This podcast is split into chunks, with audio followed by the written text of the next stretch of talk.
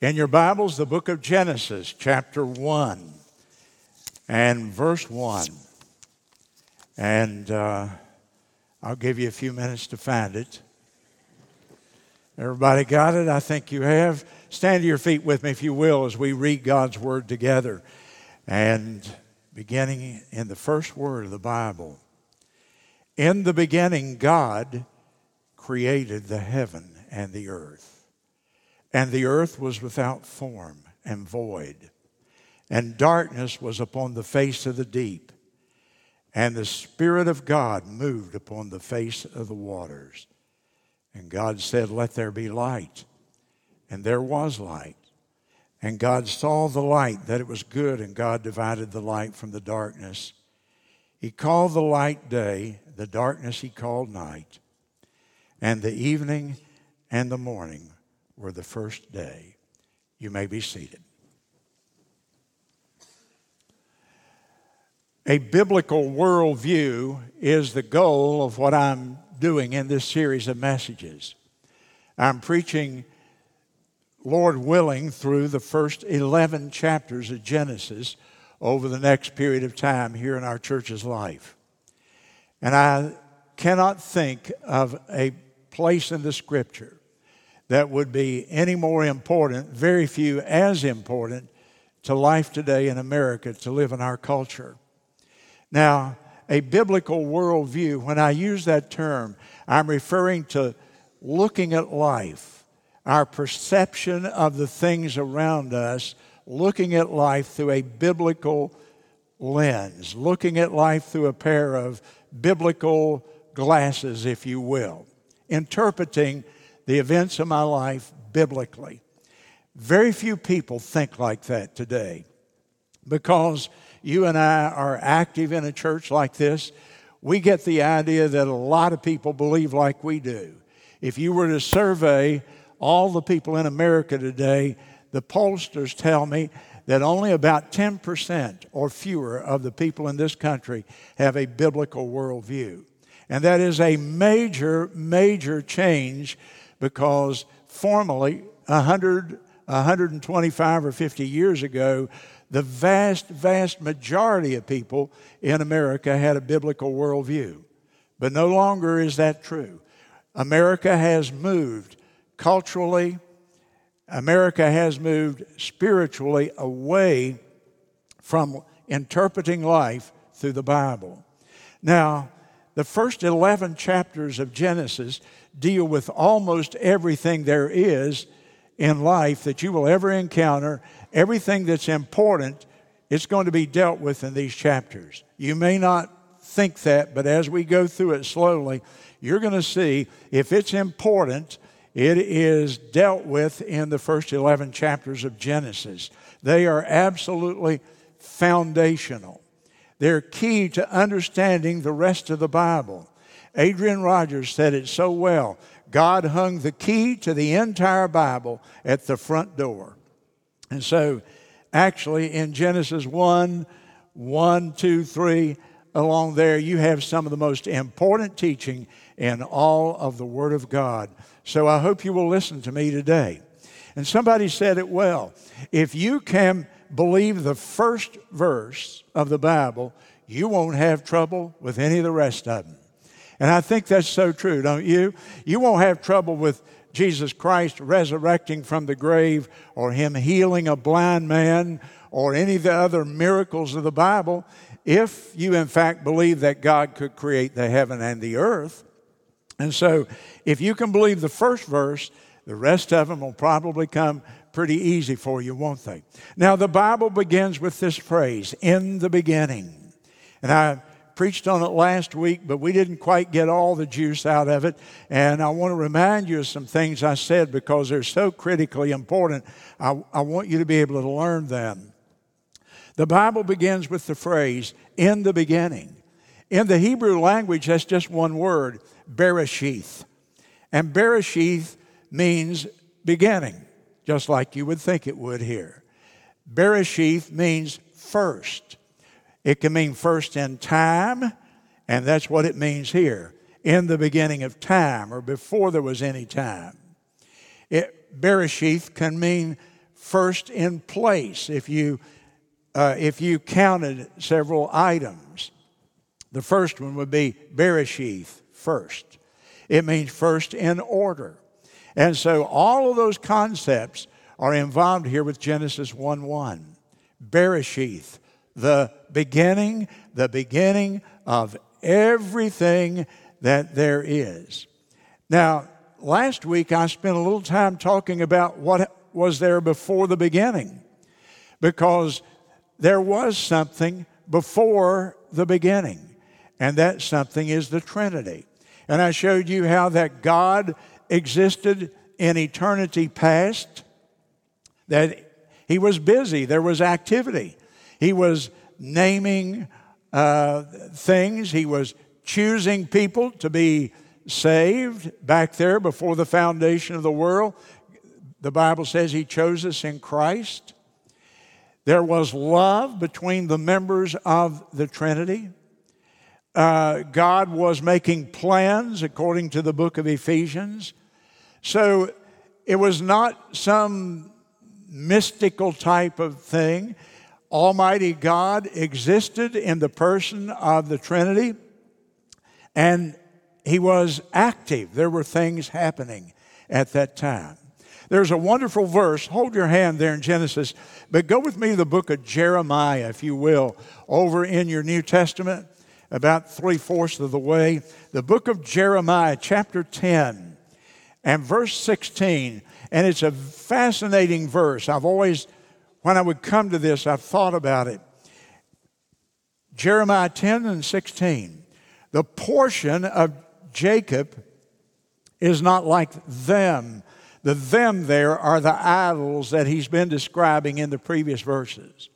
The portion of Jacob, referring to God, is not like those idols, for he is the former of all things. What an interesting word and what an interesting phrase. The God of the Jews, Jehovah, is the former. He was, he existed before all other things. Uh, theologians use the term sometimes the first cause, referring to God. God is the great first cause, meaning that it was God, the first cause, who caused everything else that existed. God, the first cause, the former of all things. Now, what makes that really important, you see, is that almost all other accounts of creation that you will ever read or hear about, they begin with something already existing. No other view of creation that I'm familiar with begins with an absolute nothing, but Genesis does. There was nothing in existence but God Himself.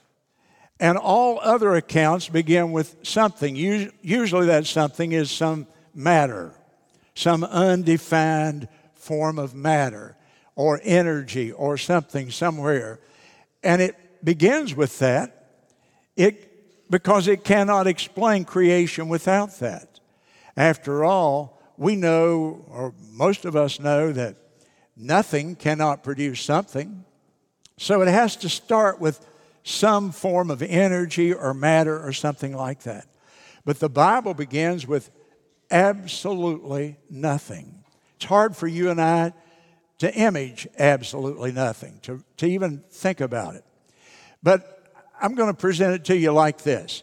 Let's start with a circle here. Let's visualize a circle. And inside that circle, I want you to imagine everything that exists is. That there's nothing outside that circle except God Himself. The only thing there is is a circle. And everything there, the solar system is in there the sun, the moon, the stars, the planets, the mountains, earth, uh, rivers, seas, all the human beings, all the animal life, all the vegetable life. Everything that is and ever existed is in that circle, except for God Himself. And then, if we want to begin really with nothing, then we take away the circle and there's nothing. We just removed everything that ever existed. There's nothing, nothing. It's a circle with the circle knocked off. It's nothing, nothing, nothing. There's not a molecule, a cell left in the entire universe except God. That's where the Bible begins. That's what Bereshith means. In the beginning of everything. Now, let's follow through. In the beginning, God created. And what did He create? I spoke about these last week, but I didn't give you some of the information that we need. And so, in the beginning, God first of all created time. That's what Bereshith means. He created time. So, we're going to talk about the origin of time and space and matter today again. You see, time had a beginning. Time is not an infinite thing. There was a time when there was no time. and it's before Genesis 1 and 1, before God created time. He created time. And we live in time, and it's hard for us to imagine that there was not time, but there was no time before Genesis 1 1. And then I want you to keep your finger there again and turn again with me the book of Revelation, chapter number 10 and verse number six. And it's interesting how these important concepts always begin with creation, as this verse does here, even in the book of Revelation. And so there was no time until God created the time in Genesis 1 and 1. And in Revelation 10 and 6, and swear, an angel, by him that liveth forever and ever. There, God is eternal who created heaven and all the things that are therein in, and the earth and the things that therein are, and the sea and the things which are therein, that there should be time no longer. Mark that phrase in your Bible time is going to run out. There was a time when there was no time and there's going to be an ending to time. At the end of the age, the angel says, There's not going to be any more time. And we've all seen an hourglass, and the sand is in the top, and it runs down through the little narrow neck, and it runs into the bottom, and finally the sand runs out. And just like the sand runs out in the hourglass, one day time will end. You see, we view events always in time. You can't think without thinking of time, it's impossible. So we think of it, we view time backwards much of the time. So we think about the past, and we live here in the present, and we anticipate the future.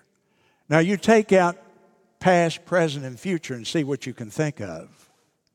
See, time is essential to our whole existence. All events occur in a flow or a sequence of events, one after the other, one following another.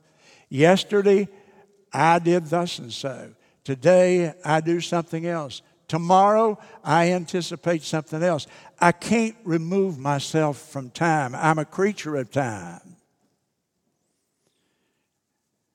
Time flows from the Creator. He created it right here. It's, and it's such a complex thing to talk about. It's so ethereal. All the events of the universe are experienced through time. But then it says, in the beginning, God created the heaven. And so he created space. You can go down to verse 6 and see a little bit about it. God said, Let there be a firmament and so he calls space a firmament there. And the word firmament in your Bible has the idea of, of an expanse. God created an expanse. Now, it's talking about the whole of space, out where the solar system is, out where the uh, spaceships go, uh, out where the galaxies are. But space is everywhere. And like time, we can't, we can't escape time, we can't escape space. Here's space right here. That's space. But it's not a very big space, it's a little small space. You, you don't know much about it. It's just that big space. You can't see it, it's invisible, and yet it has height, and it has depth, and it has width. And you couldn't, there's nothing in it. You just say it's just nothing. You're just marking two things here, yes. I have to have matter to be able to even define space. And so I can define a space from here to that chair. But you see, it requires matter for me to even see the space. And God created it and it goes on forever. It's infinite. And so we talk about light years when we talk about space. We talk about the, the moon is 240 or 290,000 miles from uh, the planet Earth. And it's a, really a short distance in space. It is infinite. It's like God Himself. It never ends. It's invisible. It's like God Himself. People say, I don't believe in God. I can't see Him. I can't hear Him, smell Him, taste Him, all that. No appeal to the senses. Well, do you believe in space? You can't see it. You, are you going to say space is not real? It's so real you can't escape it. You're captive to it. You live within it. There's nothing that you and I can talk about. It's omnipresent, it's everywhere around us. It's the, and the only thing that exists outside of space is God because He created space right here. And then He got, in the beginning, God created the heaven and He created the earth. That's matter. And it really gets interesting now because we can't see or feel or taste or touch, time, smell uh, time. And we can't do that with space, either one. And yet we know they're very real. We know they are the building blocks of the universe. God didn't start with a tree, He started with time and space and matter. And so He created matter. You know what matter is? Everything that matters. Not really. but matter is everything that's tangible, everything that's material. And the scientists talk about it as mass dash energy because we know that energy is a vital part of matter. And uh, I don't want to get it too complex for me, but God created all matter. And so one day there was no matter. and the next moment there was matter. It mattered. Now, the evolutionist has to begin with matter. The scientists today, modern science begins with matter. So you read a science book, and what will they say? Well, back in the eons of time, 14 or 18 billion years ago, some fella counted all that, I guess. 14 or 18 billion years ago, there was a, and then it mentions something, a speck of something or a bit of energy or something. But where did that come from? The thing that they can never answer, the secularists can never answer, is where did this come from? There was nothing, and then they began with something. Well, where did the something come from? It just blows your mind, doesn't it? Matter is what makes space visible to us the pulpit, the chair, my fingers, or you go out into the world space becomes visible to us when we delineate it by two or more pieces of matter, two points. And so now, God, the first cause, I picture him sitting at his workbench. That's just the way I can picture and visualize it. And he has time, a finite something. He has space, an infinite something. He has matter, all the material matter there is or that ever was. And like a potter who's sitting at a workbench working on a utensil of some kind, God at his workbench has all his, the materials he needs time and space and matter. And he begins to make the universe. Genesis 1 1. Now we move to verse 2. And we find here the undeveloped universe is described for us in one little verse. I call it the undeveloped universe because it begins the earth was without form, it was not developed yet. And it was void, meaning empty. And so it's hard for us to comprehend that. It's hard for me to get my mind around that. Without form means it's unformed, some sort of shapeless mass of matter, and there was water. There was water there. We find out in just a verse or two. The earth was without form and void, and darkness was upon the face of the deep. The deep has the idea of water. So early in this process, Almighty God created water, which is, of course, matter itself. And so we have this unformed mass of, of matter and water, and it's void, it's empty. There's nobody here, there's nothing here. Now, to again keep your hand in Genesis and go in your Bible to 2 Peter and chapter number 3, and I'll prove to you that there was water there at that time as God was beginning his creation work. And so in 2 Peter chapter 3 and in verse number 5, for this they willingly are ignorant of. And who is the they that are willingly ignorant? It's the scoffers who laugh at the Bible, who in the last days they're walking after their own lust. Boy, is that not descriptive of our world? That's in verse 3. And then you come down to verse 5. They willingly are ignorant of that by the word of God, the heavens of old and the earth were, sta- pardon me, were standing out of the water and in the water.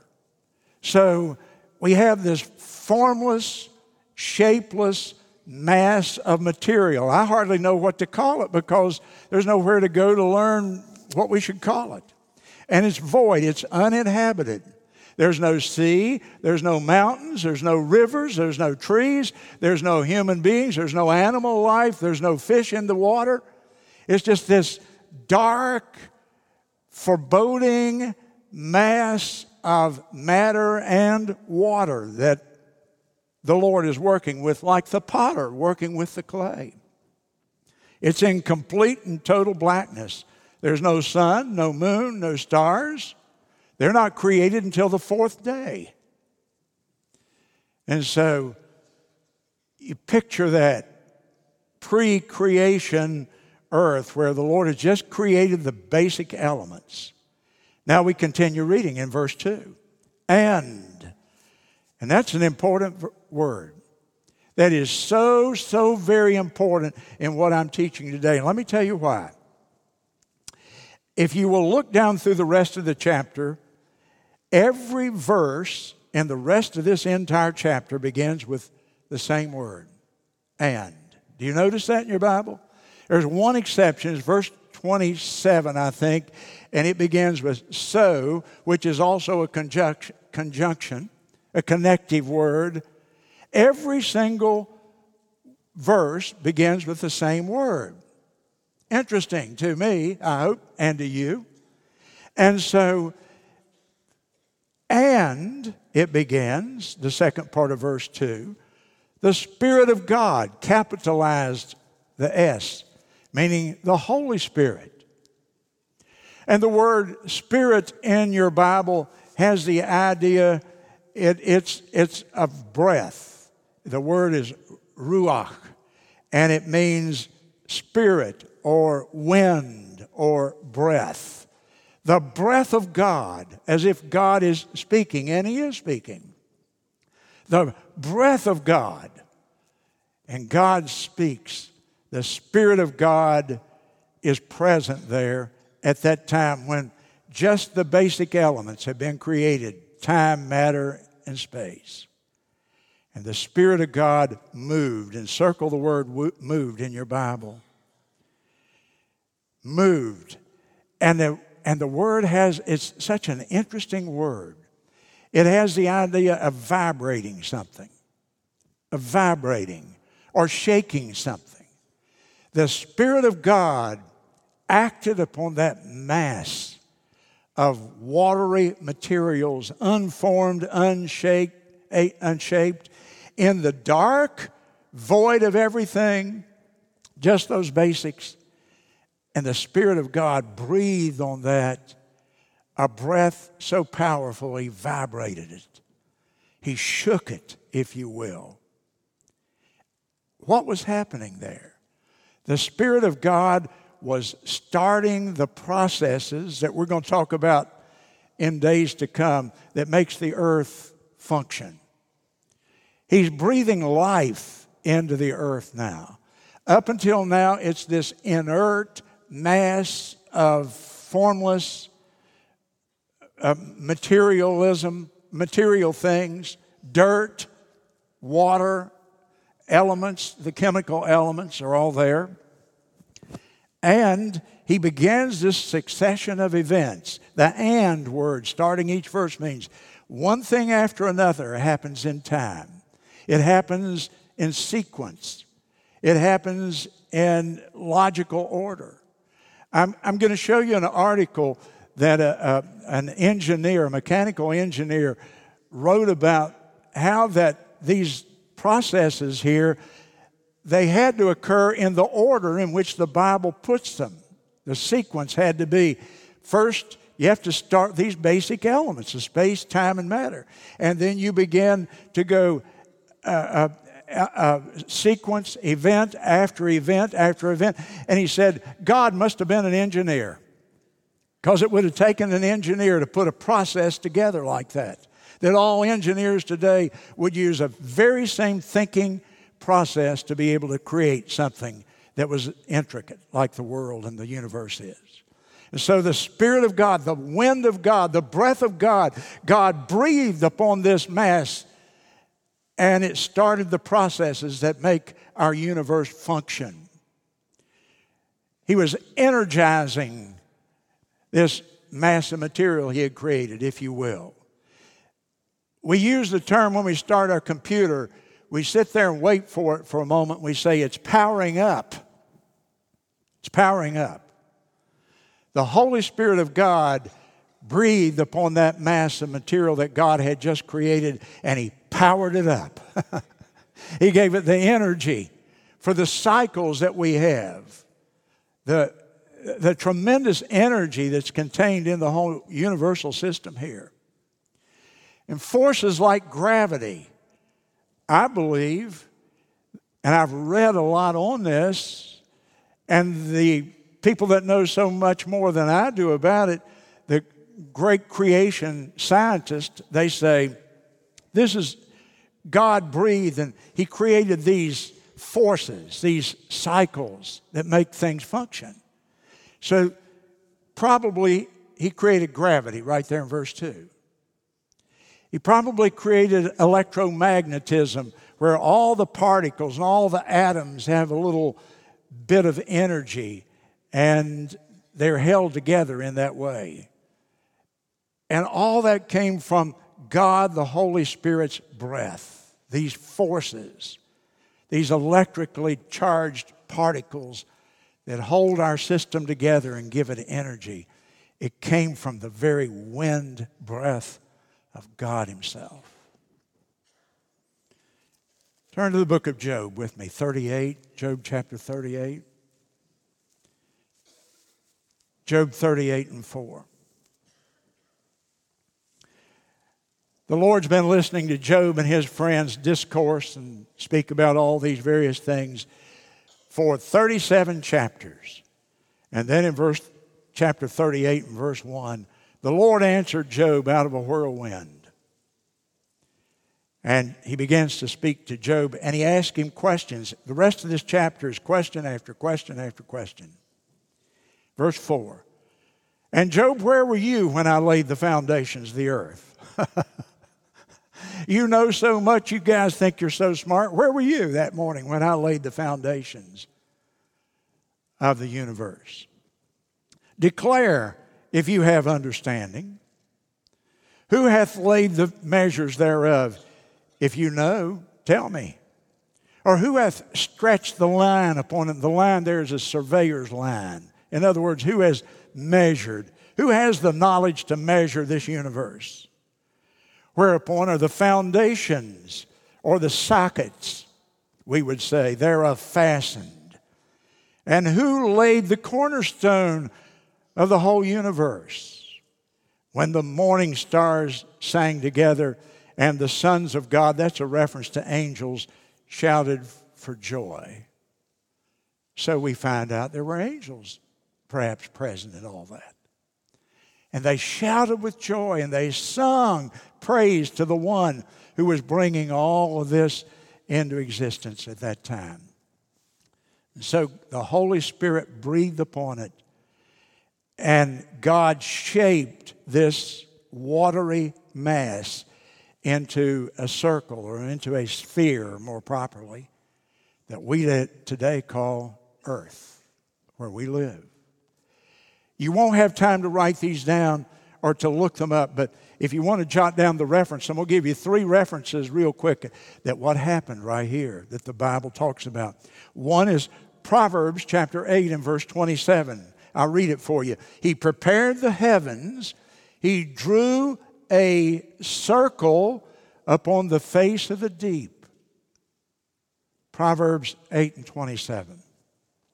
Job 26 and 7. He stretched out the north over empty space, he hung the earth upon nothing. Descriptive of that creation morning. He hung the earth upon nothing. Job 26 and 7. Isaiah chapter 40, verse 22. He who sits upon the circle of the earth, the circle of the earth. Wait a minute, doesn't the Bible somewhere say something about the, the four corners of the earth? Yes, it does. And um, don't the skeptics all say, oh, see there, the Bible taught a flat earth? Well, the Bible didn't teach that. That's figurative language if you'll go back and read it. The Bible teaches, by the way, before Columbus proved it, when all the scientists in the world said don't go out too far in the sea, you'll fall off the edge. And Columbus sailed the ocean blue in 1492. That's the one thing I remember from school. And uh, Columbus discovered that the earth was spherical, it was circular. But he didn't have to go out on a boat to know that. He could have simply read the, all the Bible, could he not? And three different times the Bible says the earth is circular. It didn't take Columbus to prove that. God's word had already stated that, hadn't it? So there is, in the best way that I know how to describe it, scripturally, I'm not a scientist, obviously. I'm a preacher. But I open my Bible and I see, boy, there it is. There it is. It's been there all along for us. It is so logical. It makes so much common sense. It just tastes like it's truth, doesn't it? Well, there are three people that join me here. Now, here's the thing I'll leave from the scripture for a moment and try a little bit of logic with you. So, when it comes to creation, there are not many options. Francis Schaeffer, the great philosopher that I quote so often, meant so much in my ministry. Francis Schaeffer said, In any of the profound questions of life, the number of possibilities are few indeed. In any of the profound questions of life, is there a God? How did the earth come into being? Profound questions. In any profound question of life, the number of possibilities are few indeed. And what are the possibilities? Well, option number one everything could have come from nothing. Is that a possibility? Really, it's not. It's a theoretical possibility. But we know that if you have absolutely nothing, like I've already illustrated with the circle, if, you took a test tube and created a vacuum in it and purified it, and the vacuum was, uh, the, the, everything was sucked out of it in a vacuum, and it were and it was sealed, and nothing could get in, and nothing could come out, and there's nothing, nothing, nothing inside that test tube.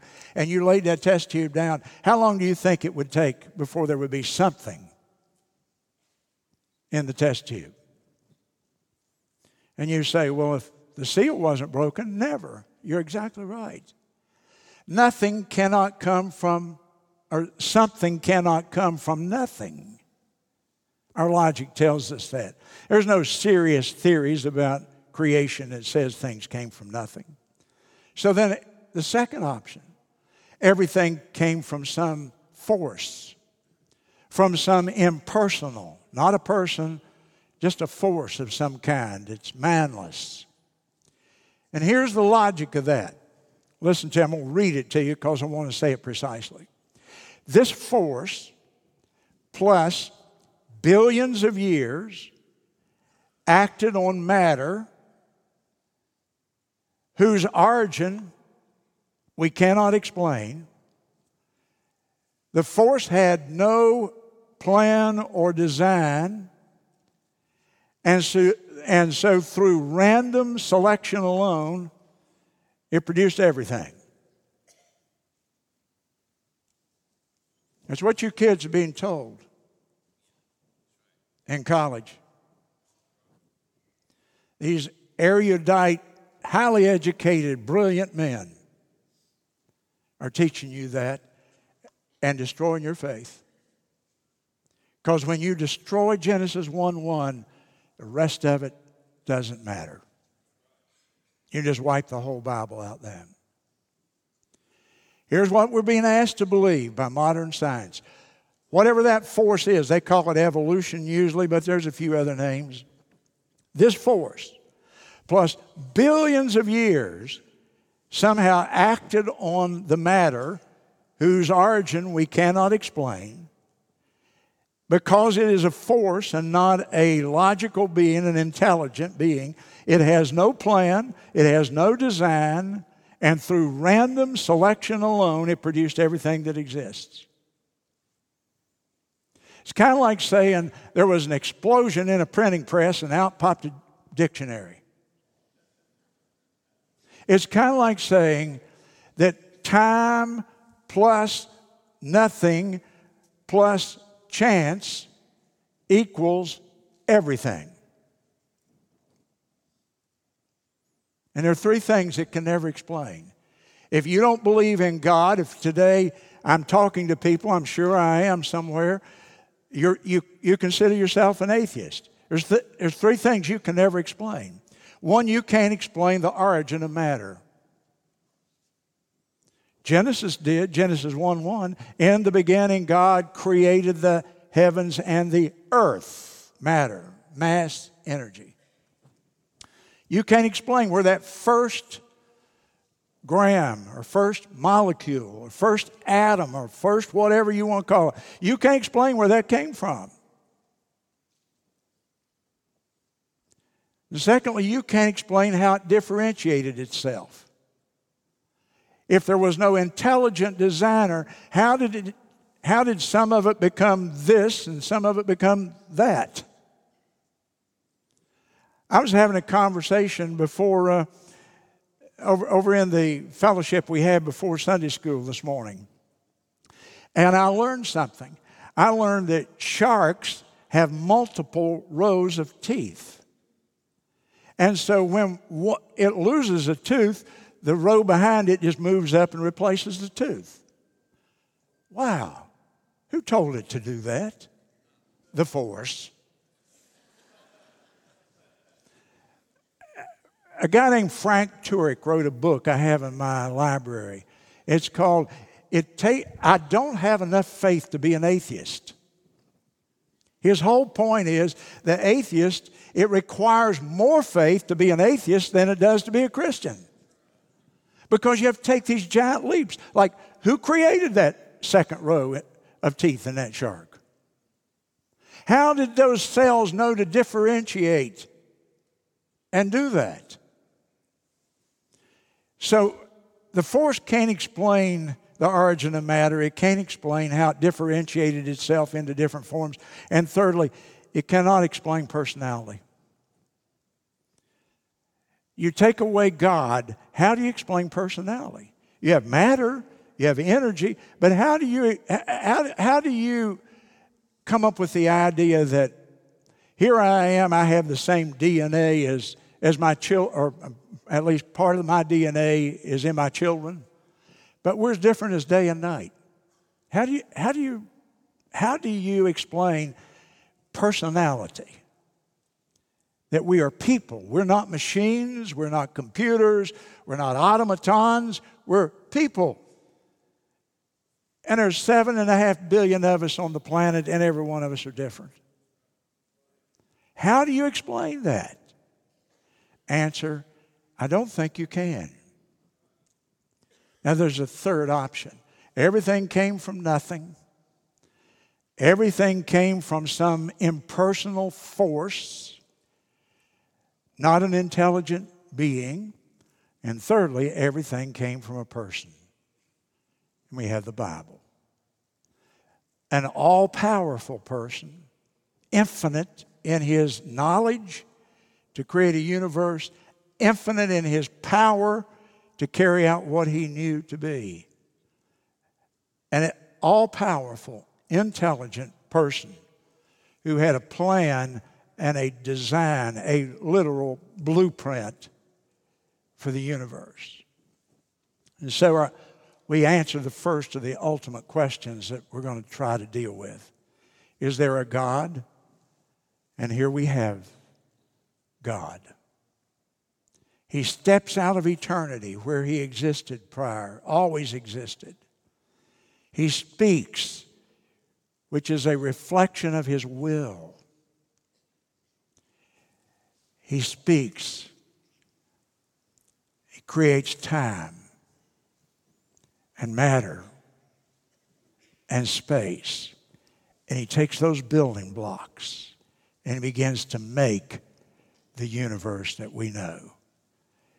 Everything began with an infinite, eternal person, personal being. And Genesis 1 1 even gives us his name. His name is Elohim, El, the strong one. And the rest of the word means the one who keeps his promises. The strong one infinite in power and intelligence. The strong one who speaks and his will is done in the universe. And he keeps his promises. He keeps his promises. And he had a purpose for this universe. This purpose did not, this universe did not come into being out of blind, random chance with no blueprint and no designer. Everything about it is planned as you begin to look at it. Everything about it is designed for, for a purpose. And He had a purpose for you and me. And here's His first purpose for you after He gives you life it is not His will, His purpose that any should perish, but all should come to life. All should be saved. It is not His will that you die in your sins. He gave His Son, His purpose for you. Will you stand with me to your feet and bow your head, please?